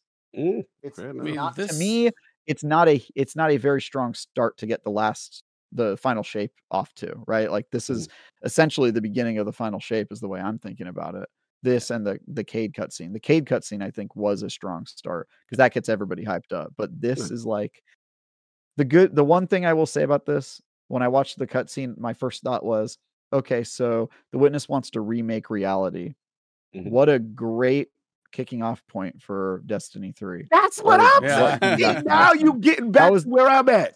so that that was the one thing that I get it. But that but look, if you're looking so far ahead that you're already thinking about Destiny 3 and not worried about if the final shape is Let's going to be good, go. Oh, I have a problem with that. You know what I mean? Like the final shape needs hard to be do good. I have yeah. if you don't get the payoff for this story of 10 years, it's going to suck and it's not going to make you excited for what comes next. fact. And so I think they have to nail this and this Absolutely. did not satisfy me as a as a kicking off point. So Mhm. I'm, I'm kind of bummed out, man. And and the Mhm. fact that you and others were praising it, I was just like, maybe I'm weird, but I was super. you're not weird. You're not this weird. cutscene left me flaccid as hell, y'all. And I'm trying to stay hard out here on these streets. You know, Cognos. So You yeah, know, I was he like, no, but like everything you guys are saying is valid because when you sit there and like I thought it was kind of cool, but yeah, when you sit there and think, Mhm. what is the origin? We really don't know. It came out of the desert. They went to go find the veil. We still don't Mm-hmm. know. It's like you know, are they two sides of a different coin that got divided and bringing them back together as a way, to, as you said, kind of reboot the universe or find a Mhm. change to an alt? Who knows? Like what that is. It's also weird this season to think about everything else related to the season like we're getting the stuff from Ahsa about the history of the witness, getting a little bit, little bit, little bit, little bit, and then this one, like all of those, because um, Byf did a good kind of breakdown of the, like you know, possessed voice moments and kind of how, that- how those link into the cutscene. But on the other side, we've had all this like over voice dialogue and Xivu messing with all of the NPCs, and then now if you do this exotic fish thing, like you're gonna get another line from Xivu. It's like Xivu has been there as Mhm. like kind of the vocal part, but then we're getting this history of the witness, which is also kind of splitting our focus for the season. okay. I see where you're going. I see where So, you're going. and we have one more week. It is a six week season by at least triumphs. Wow. Granted, epilogue aside, if they do that again, hmm, but Mhm. there is supposed. I mean, this was supposed. So, what is this? The the climax, and now like week six is like, all right, now we wait for about eight weeks until everybody's ready to do the next thing in season Mhm. 22 on August 22nd, which we know that's going to be the final shape showcase. That's going to be all the other stuff, and maybe we'll get more of an idea then. But right now, it does feel like okay, so we know more about the witness. Xivu's just angry and just you know, you hear Saint either talking to Drifter or Sloane, and you Mhm. hear Saint talking about it's like Osiris, you know, was basically baited into something he couldn't Yeah. win, and it's the power of Xivu. It's like Xivu does seem like a valid threat as Yes. well. So I wonder where she's gonna fit into this whole puzzle.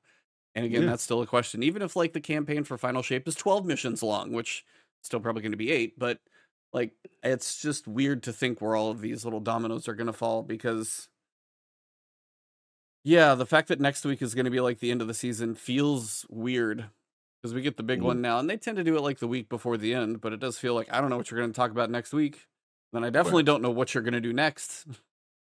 So, No, no, I mean, the, when you guys dig down deep, it's like, could you be looking farther into the future for like a D3 reboot, or as you said, the wow, man. I was like, I mean, I don't know if they would ever do D3, but if they can do some kind of like wipe the D2 slate, and now we're going to do like something going forward, they probably do want to. They've got to be considering that because I think also when you look at people have said like reskinned weapons and all this other stuff of what's going on, like what is the future of Destiny? It's like, how many more spare rations? Am I going to get another one in four years or something? It's that kind of moment where they do need to they need to find some reason to reinvigorate people to try and get into this game. And outside of the new player Mm. experience needing a big giant whole bunch of work, you still need to have a reason. Uh, you can't bleed players forever. Otherwise, you're going to have like, you know, 8,000 people live on Steam playing, you know, year 14 of Destiny or something like that. Like, Right. that's not how you want the saga to go out. It doesn't feel like it's worth it. So, again, what is it going to be that gets us there?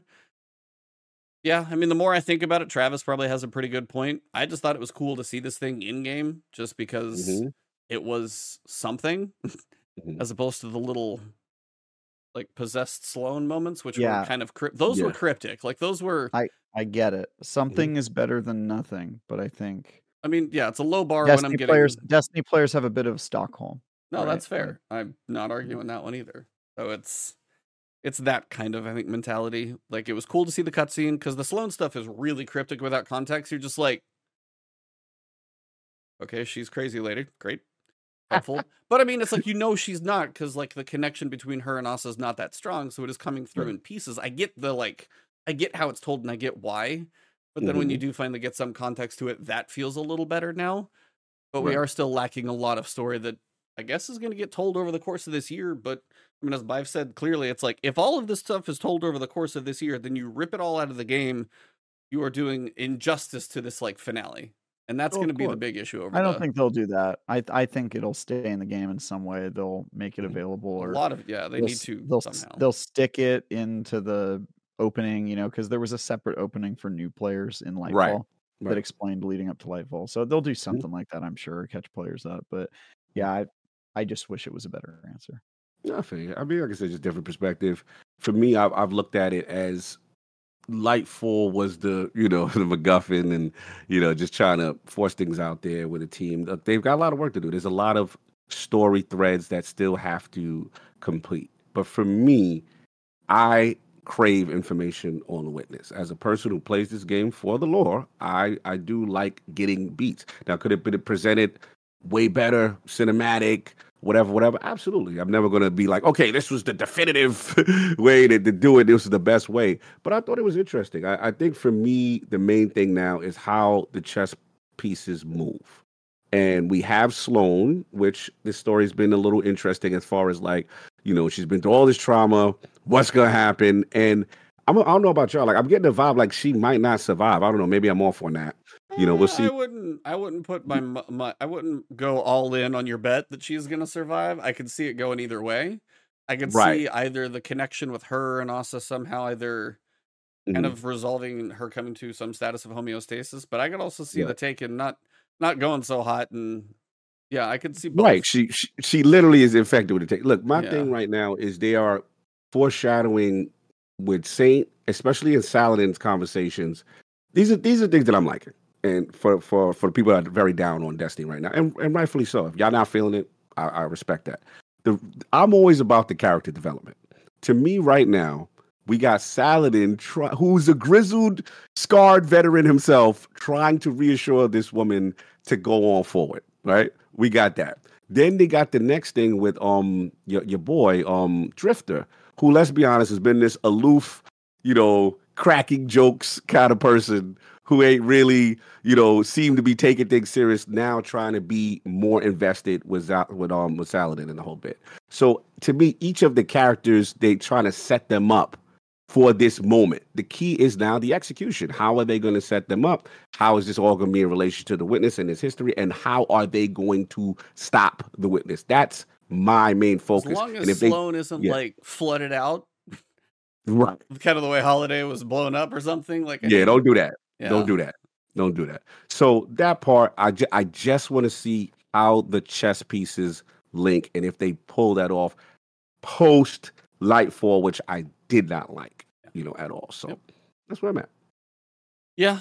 Um, Mhm. yeah, we'll see where it follows up. If there's an epilogue, we'll know that in another six and a half weeks or something like that. Travis? Mhm.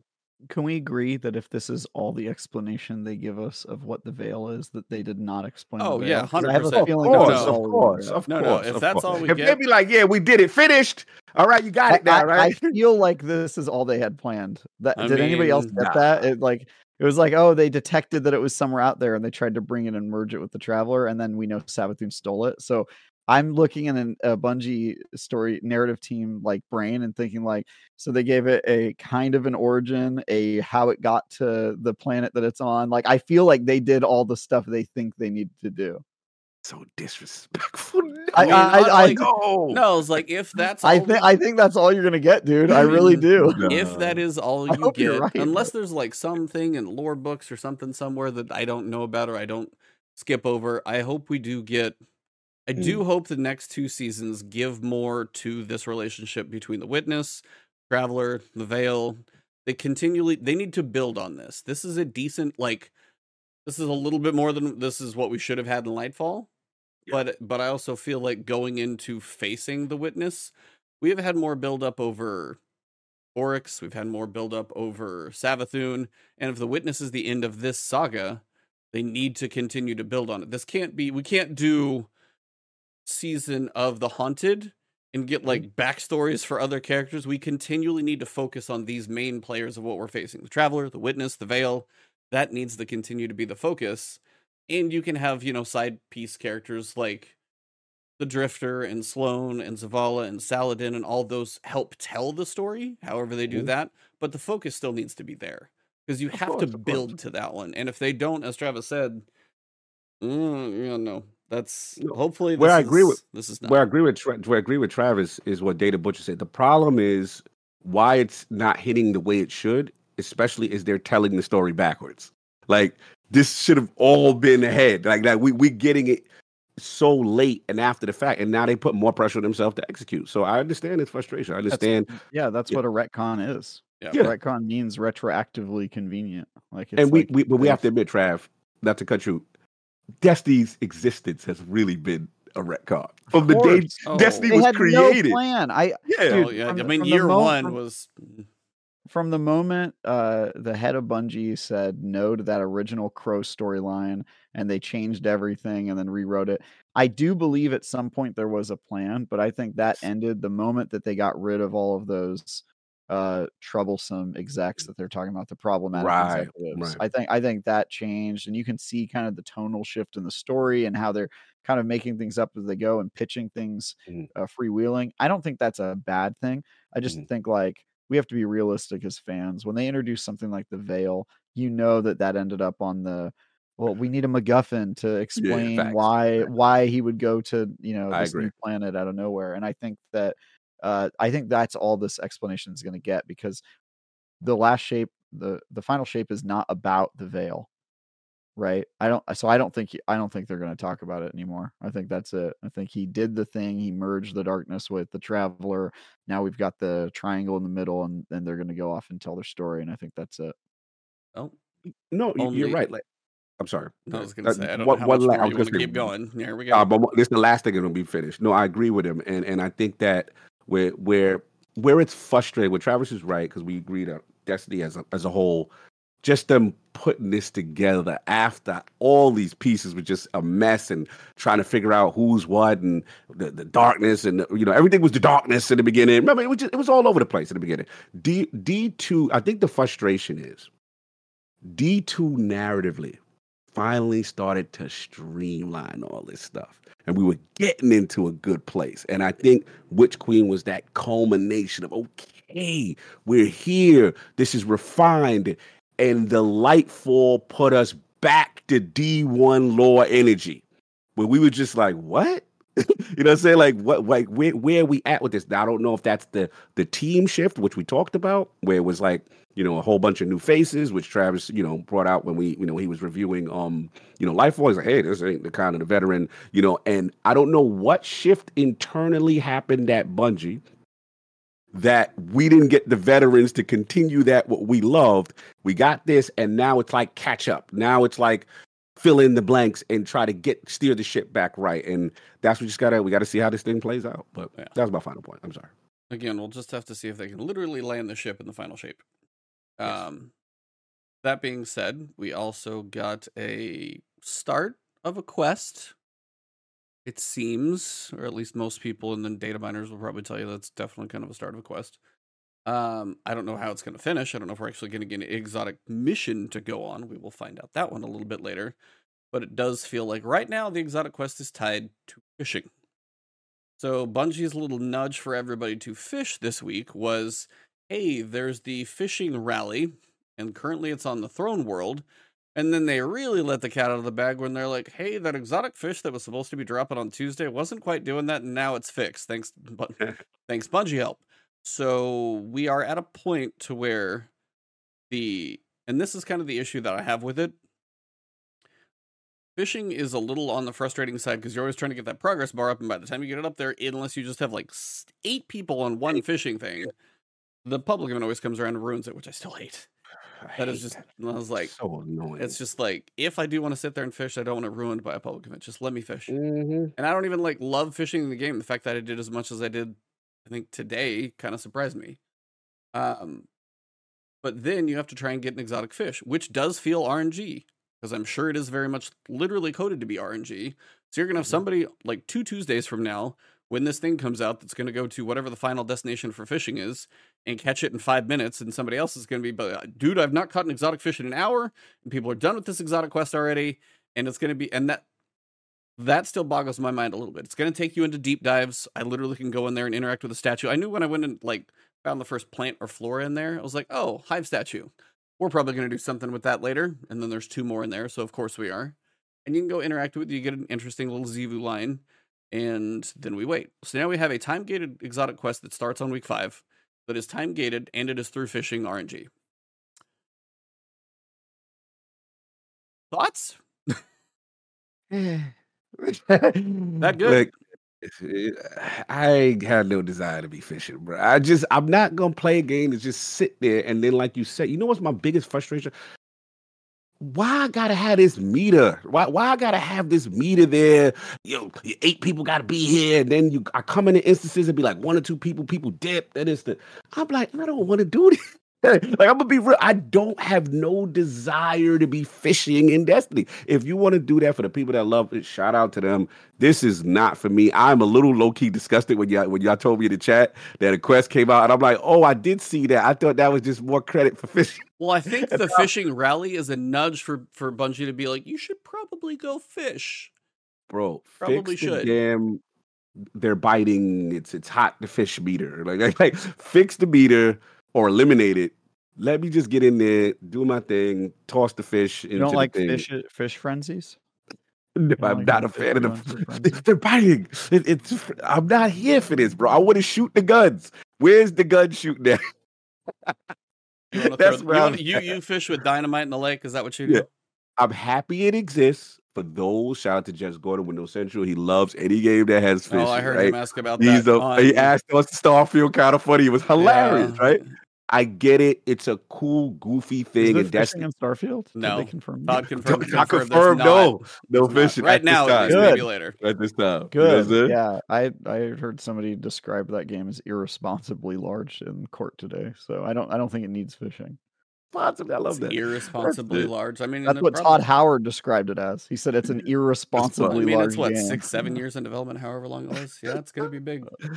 Yeah, so that that's that's where I'm at. And see that the chat is hilarious. Toss arcades in the, in the hey, look. That, I, how do you feel about fishing, Trav? Maybe I'm too. Maybe I need some positivity from Travis. Oh no, it's ass. It it is a complete waste of time. Yeah. Look, I I get that they added it and it's silly. Um, If it were 100% optional and didn't have anything Yeah. tied behind it, You put a seal Uh, behind it. You make it like a goofy, fun thing. If somebody wants to fish in an MMORPG, Yep. Go for it.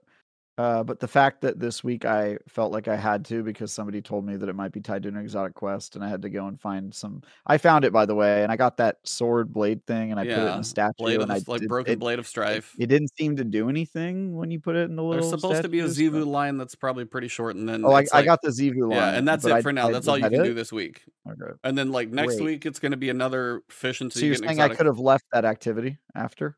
Yep, probably. Damn it! I did the whole thing just in case. You probably got a Well- deep, deep dive done for the week. There you go. Mhm. Yeah, fi- the fishing is uh designed pretty poorly. It's not it's not entertaining the group activity element of it. I didn't even really understand what was happening until it was too late. I was like, "Oh, okay, I guess I'm supposed to be doing this with other people," which is weird. Um and then the payoff of like putting I will say the payoff of putting it in your tank is the only thing that I think is interesting. It's like, okay, it's cool that you can like see them around and that sort of stuff, but Yeah.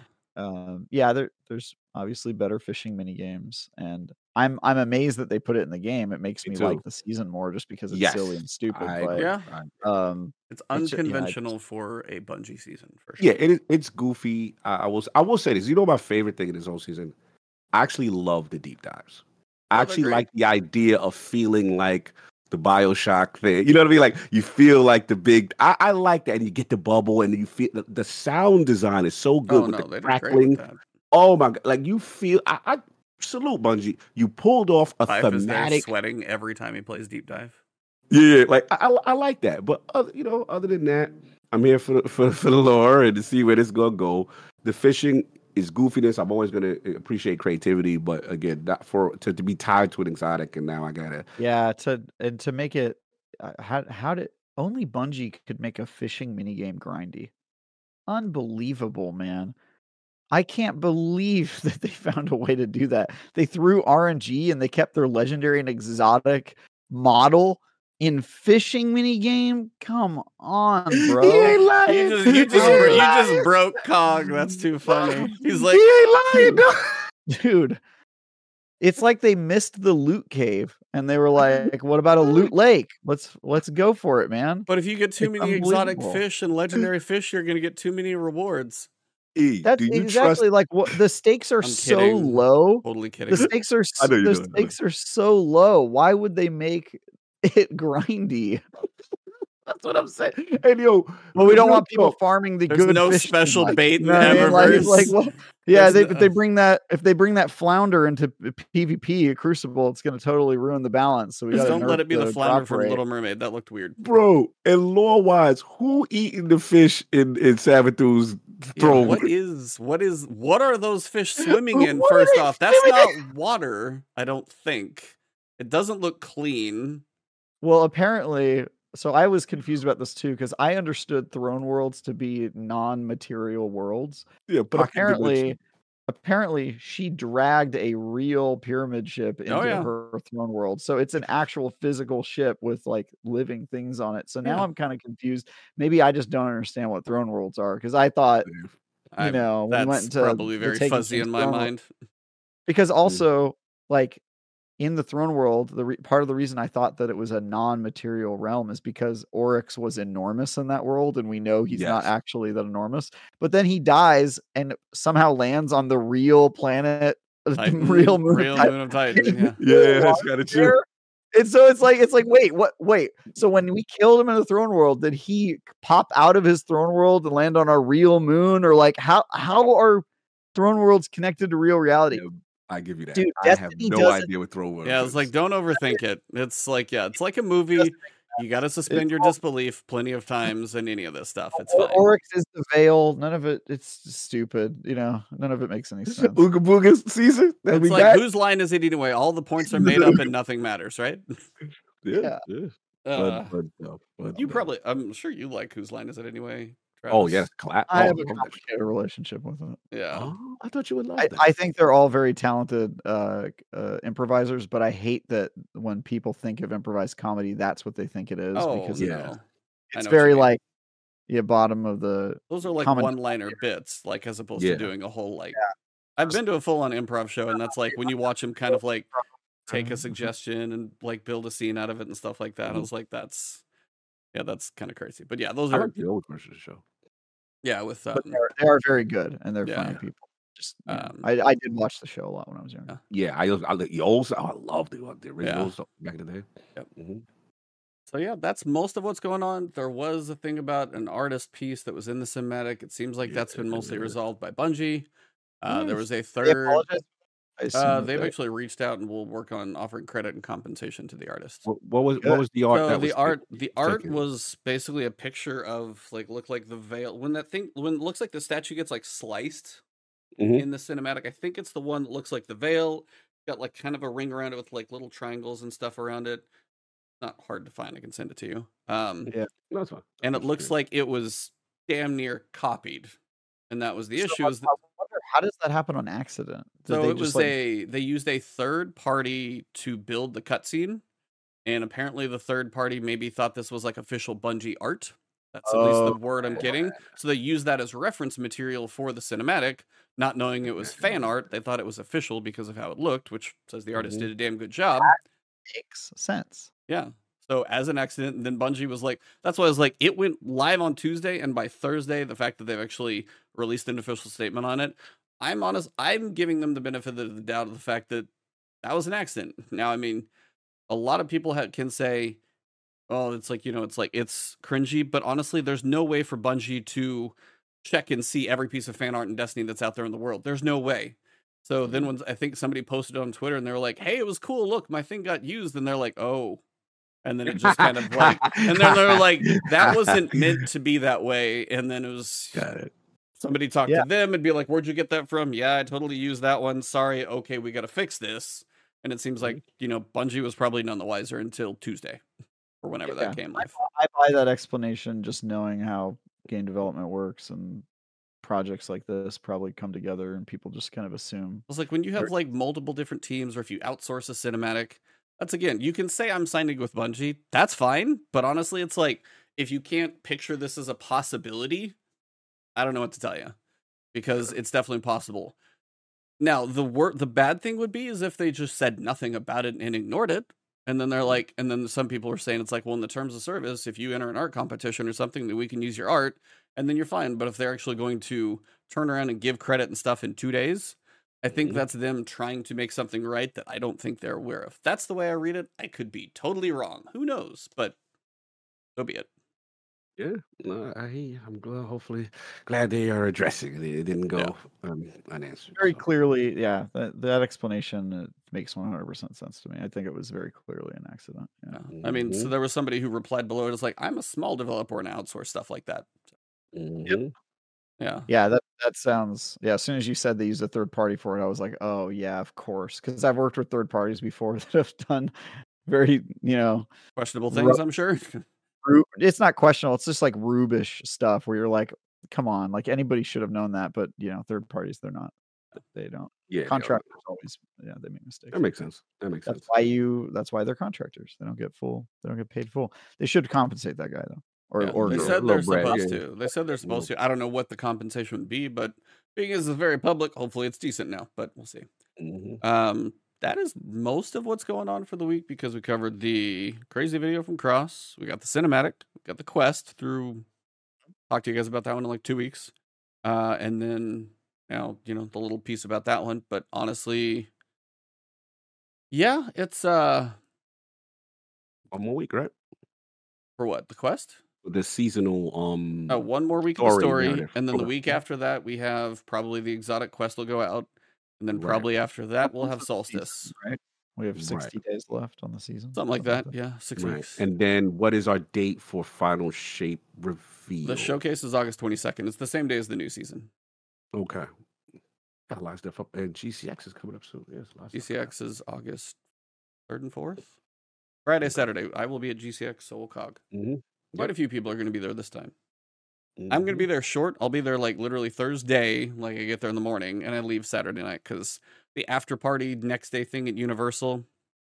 For one, I would probably do that if my wife was there and we wanted to do that, but being by myself, I'm leaving Yeah, late Saturday night and I'm out. So I'll be there for the convention. So if you're around those 3 Mhm. days, you'll see me.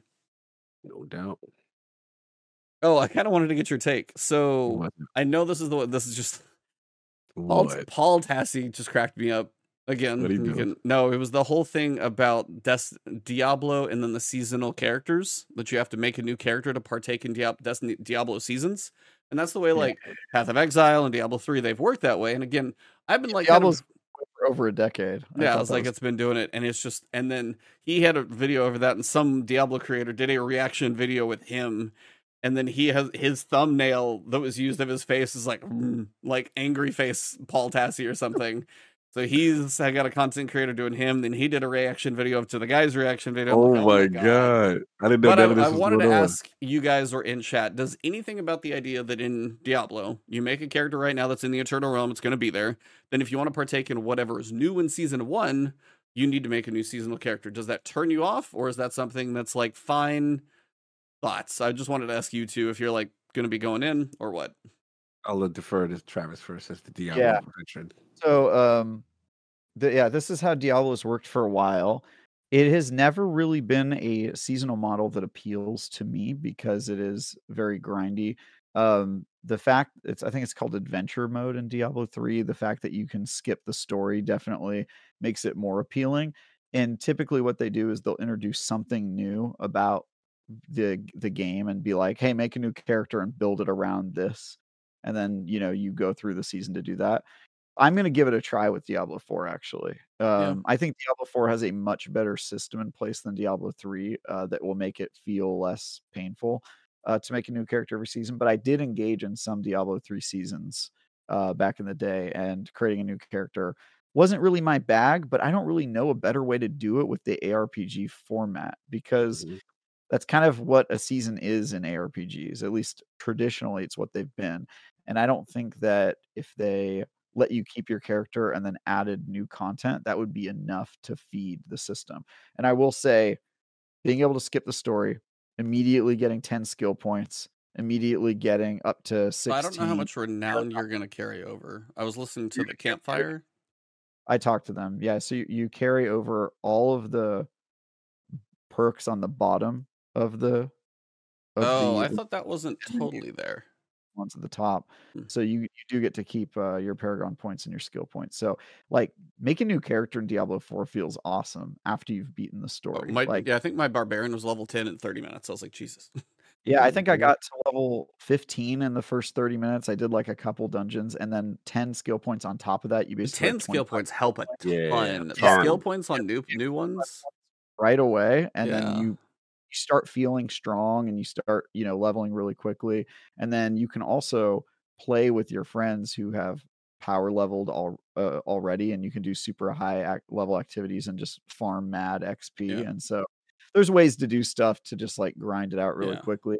But also um seasons aren't really about the grind necessarily. They're about like experimenting with whatever new thing they introduced and they I think pretty early in Diablo seasons they introduced uh, pet followers. You could have like a gnome follow, a goblin follow you around and Mhm. collect all the treasure for you and stuff Oh, like that. nice. So really, I'm really excited to see it. That that way you don't have to pick up gold anymore. You just got a little that does it for you. I'm really excited for that. But um, most of the big changes that they announced at that fireside chat were like season two stuff, right? Yeah, Like it sounded like the bigger thing, like the gem stuff, like the inventory was going to be in there. wrote an IG article about the gem uh, change, which is going to be season. I mean, you'll yeah. get to a point where you won't even pick up the old ones, but yeah, they're just a inventory pain for now. But yeah, I mean no. that's it's probably going to last for years as the last one did, and they have a good, they have a really good base to start. The engagement. I'm engagement. boycotting. I'm boycott. I hate it. I'll tell you why. So simple. Terrible system. I want Iron Lord as a title. I cannot have Iron and Lord unless I play as a necromancer. Garbage system. This is terrible. They're forcing me to uh, use another main. I, I need my title, So man. next Nah, season, start your necromancer, and there you go. You're done. Gives you a nonsense. reason Why- to make a new character. I don't want to play Hunter.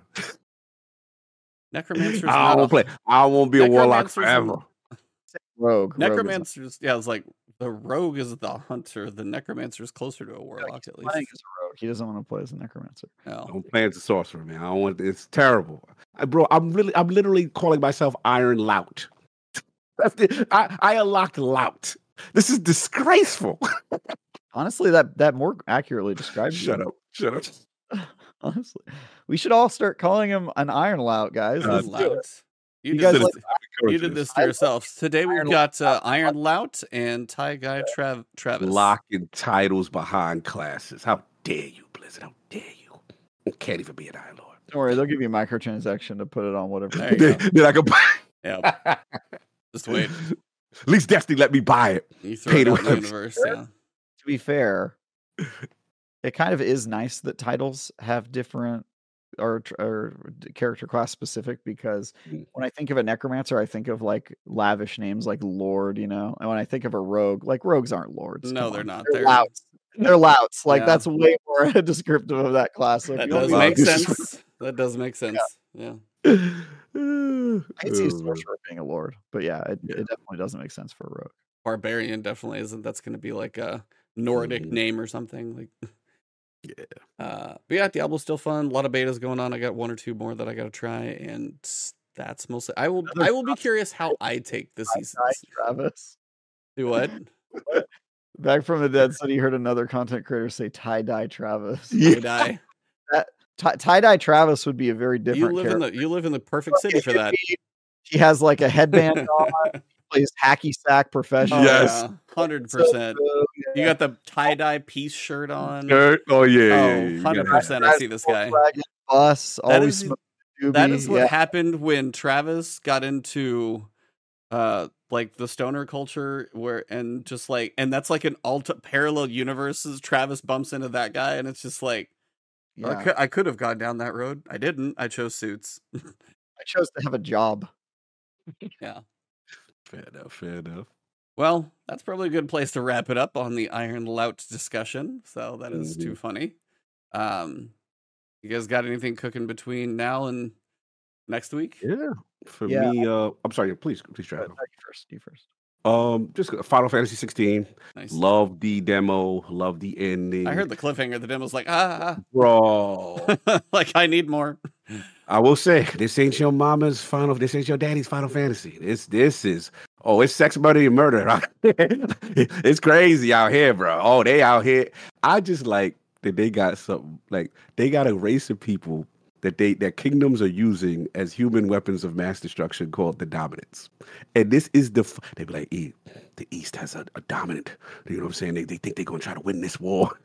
It is Game of Thrones Final Fantasy That's kind of what I heard. it speaks to my soul. It's Lord this, Lord that. It, it is very, it's brutal. The way this thing ended in this demo, I said, I know y'all ain't gonna just do me like this and leave me like this. Oh yeah, they, they're gonna I make you was- turn around and pre-order right there. Bro, the pre-order stream came up. I it was the perfect, perfect marketing tool. I was like, there's no way I don't know what I, I need to know what happens. That's I need to they- know, yeah. Square did their job well for Yeah, they they, they they did do. that. Gonna get in that. Just Ah. going, yeah, Is why we do demos. Hear that, developers? That's why we offer demos. Facts. I mean, if you were on the fence, anybody who's on the fence, which which I knew I was going to pick it up because I haven't really picked up a, a, a mainline Final Fantasy new one in a while. Yeah. I didn't pick up the one with the cars, the guys with the cars. fifteen. and all The, the Yeah, I didn't boys road trip. Yeah, Yeah, My, boys. My Road brother said Trip. it was pretty fun, but People said I would like it too, but I was like, this one. I was like, all right, it, it's calling me. It's very lordly. You know what I mean? I was like, all right, let me let me get in there. No, no, no, no. This is really, really impressive. Not necessarily sold on the combat just yet. Kind of Devil May Cry, I spongy. mean that's Mm, we'll see. you know, I spoke to Gene Park about it. He calls it Devil May Clive. It's kind of funny. Yeah. but um no, but I, I do I do like what I played narratively, story wise, and how they're doing it. So yeah, I'm gonna do that and then you know finish up Diablo. Been rocking and rolling on that. Still testing all types of games on ROG Ally, and You- then you- by the way, I um, just wanted to say you joke about finishing up Diablo. Like that's just something you're gonna knock out in a night or oh, I'm two. Blaze, I'm blazing, I'm blazing. Because now What level are you? when I'm away, I can blaze. That was the key. Like Oh, I know. I'm being just away from my more what level are you? That's I'm all. like thirty something. What is somebody calling me? Yeah, like thirty something. And I I did um I'm like act two, act three, whatever it is. I forgot what it is. you, But you got you got some long time. ago. But I got I got great friends. Well, that's if you know what I mean. I got great friends. Be like, God, you ready? Let's go. So we'll do that, and then um yeah, just continue the Destiny storyline, and then as far as um everything, that's pretty much it. Just games, games, games. That's what li- literally has been going on for me. What about you, Trav? Um, yeah, playing a lot of games.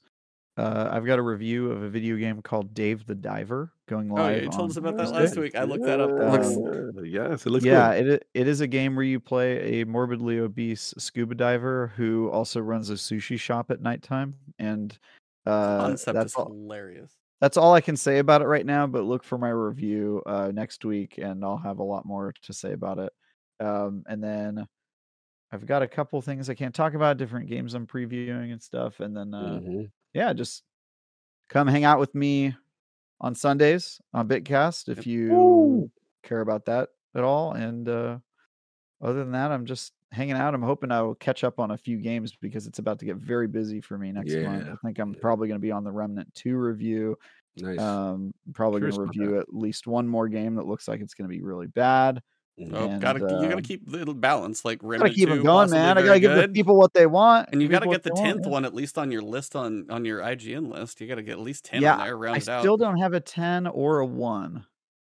So I'm looking. I'm accepting applications Mhm. if somebody wants to give me a 10 The or a ten, 1 I think, might be hard just because that type of stuff I feel like will be claimed by people who still work there, unless it's just a, like a surprise. True. I mean, yeah, if- I know. Like you could even do like Starfield. and I don't know if that's gonna go full ten. Maybe it does, but it was like somebody's claimed that like Tears of the Kingdom. I could see Starfield If- being like an eight or a nine. I don't know if it can go full masterpiece I will be because very it's surprised. so big. Star- be very surprised if Starfield is a 10 because of the guy who's reviewing it. Mm. Interesting. Dan Stapleton. My boss. Oh, the legend. Okay, the legend. All right, all right, all right. Salute, salute. Let's see how it does. I'm, I'm He's a tough critic. Yeah, I- I like that's kind of I thing. think, It's just I think the only 10 like Midnight Suns? I'm a fan. Hey, The only go. ten he's the only ten he's given is Half-Life: Alyx that I know of. Well, that Mm. sounds So- justified from what I've heard. Yep, Mhm. absolutely. I would have given that game a ten if I. Ah, there you go. Yeah, there's lots of games I would have given a ten. I just didn't get to review them. Right, exactly. That's why I'm like, for you to get a 10 on your list, I hope you don't get a one for your sake, but I do want you to. I I do want you to get a chance at a 10 because you I definitely really paid your dues. Get a one. I hope you don't The, get a the one. thing about ones is we How don't was, we like, don't re- don't review them Yeah, you can't. weirdly because you can't because I mean, typically you've they had don't couple work. twos, and you probably shouldn't have done those, but you did. I've had three twos. Damn, Wow. Who Yeah. got the two? Who, give me one What of like, Crossfire X, was Nerf? Nerf Legends, That was one, and yep. Legends. uh, um, uh, Postal Four. Ah, okay. Mhm. All those got a two. Yeah, and Postal Four is the closest I've ever gotten to giving a, giving a one. That game was almost a one. In fact, Games Games Spot gave it a one, and I was Mm, angry That's right. because because I constantly end up in the middle. I always I always think I'm going to be extreme on one side or the other, and I'm always right in the middle. I'm just apparently like a very average. I have a very uh, moderate brain, and on that Mm. one, I was like, "Oh, I'm giving Postal a two. I'm going to get flayed for this." And then GameSpot gave it a one, and then the other only other outlet that reviewed it gave it a three. So I was literally right in the middle. of that. Yeah, Dead was like- center. I was just like, God damn it. Yeah. So literally every time I review a game, I end Mean up and uh, median. right yeah. middle. That's hilarious. Uh, Mhm. yeah, for me, I want to beat the boss in um, Lies of P, just because I'm sure that's where the Mhm. demo ends. Um, I'll be looking to play that one later. Uh, Mhm. Stars, Sea of Stars. It's kind of the Chrono Trigger inspired kind of RPG. Looks I really haven't good. played. I have not played an RPG like that in so long, so I'm actually kind of curious to see how it feels again. I mean, I already played Chrono Trigger a few years ago, but Nice. um, and then I still got to put a solo flawless in for good on the dungeon. I've been. I was on the last damage phase like earlier this week Oh. literally last damage phase and it was just a combination of one too many things hit me at the same moment but i was like six damage phases in two hours in and just and i was just i was like yep all right guys um stream's over all right cool yeah that was that's kind of one of those when you i can't i can't go back you can't like turn around and start it over again after that it's like i get one attempt at it and if i'm that far in not going again uh, yeah, that was pretty heartbreaking. That was rough. And then other than that, uh, I'll probably be streaming a lot in July. My wife's going to be busy working on something, so I will Mhm. probably just be playing a lot of more stuff and maybe catch up on a movie or two.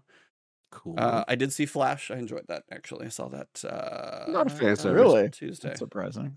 yeah, a lot of fan service. I, I what it is, it pretty is, good. I didn't like it in the first thirty minutes, but then the like the second half won me over. Like fan, eh, what it is, I I don't like his portrayal of it, but once I realized, okay, this is a comedy, I'm having fun, and then I stopped taking it seriously. Then I really started to enjoy, it, and I really loved the fan service. Yeah. There was some little things for and me. I think like, not the best, obviously, but I think with if you take the external person aside from the character, I thought thought it was fun, thought it was entertaining. I walked out of there like most of my row was like chuckling many times. Like yeah. it was one of those that I think they they handled about as they handled it better than I would have expected. So I thought I Mhm. had some fun with that. Um, yeah, so probably watching a few movies too. But yeah, that's all I got. Um, I know we're kind of wrapping this thing up Under two hours, squeaking it in, but we're trying to. Uh, so this episode, thank you guys for being here. It's been a fun episode. Thank you for the super chats. Chat, you guys have been on fire and consistent in there. So just chat blowing up. And if you enjoyed this one, drop a like. If you're listening to this on iTunes or Spotify, leave the reviews, the five stars, the thumbs up, whatever you can do. Um, and if you guys are on Spotify, you can interact with whether it's the questions or the polls or whatever's on there as well. Uh, thank you guys for all the support. Follow all of these amazing gentlemen. And uh, thank you guys. It's been awesome. And we continue to have a good time every week. For this episode number 254, it has been The last, last word. Word.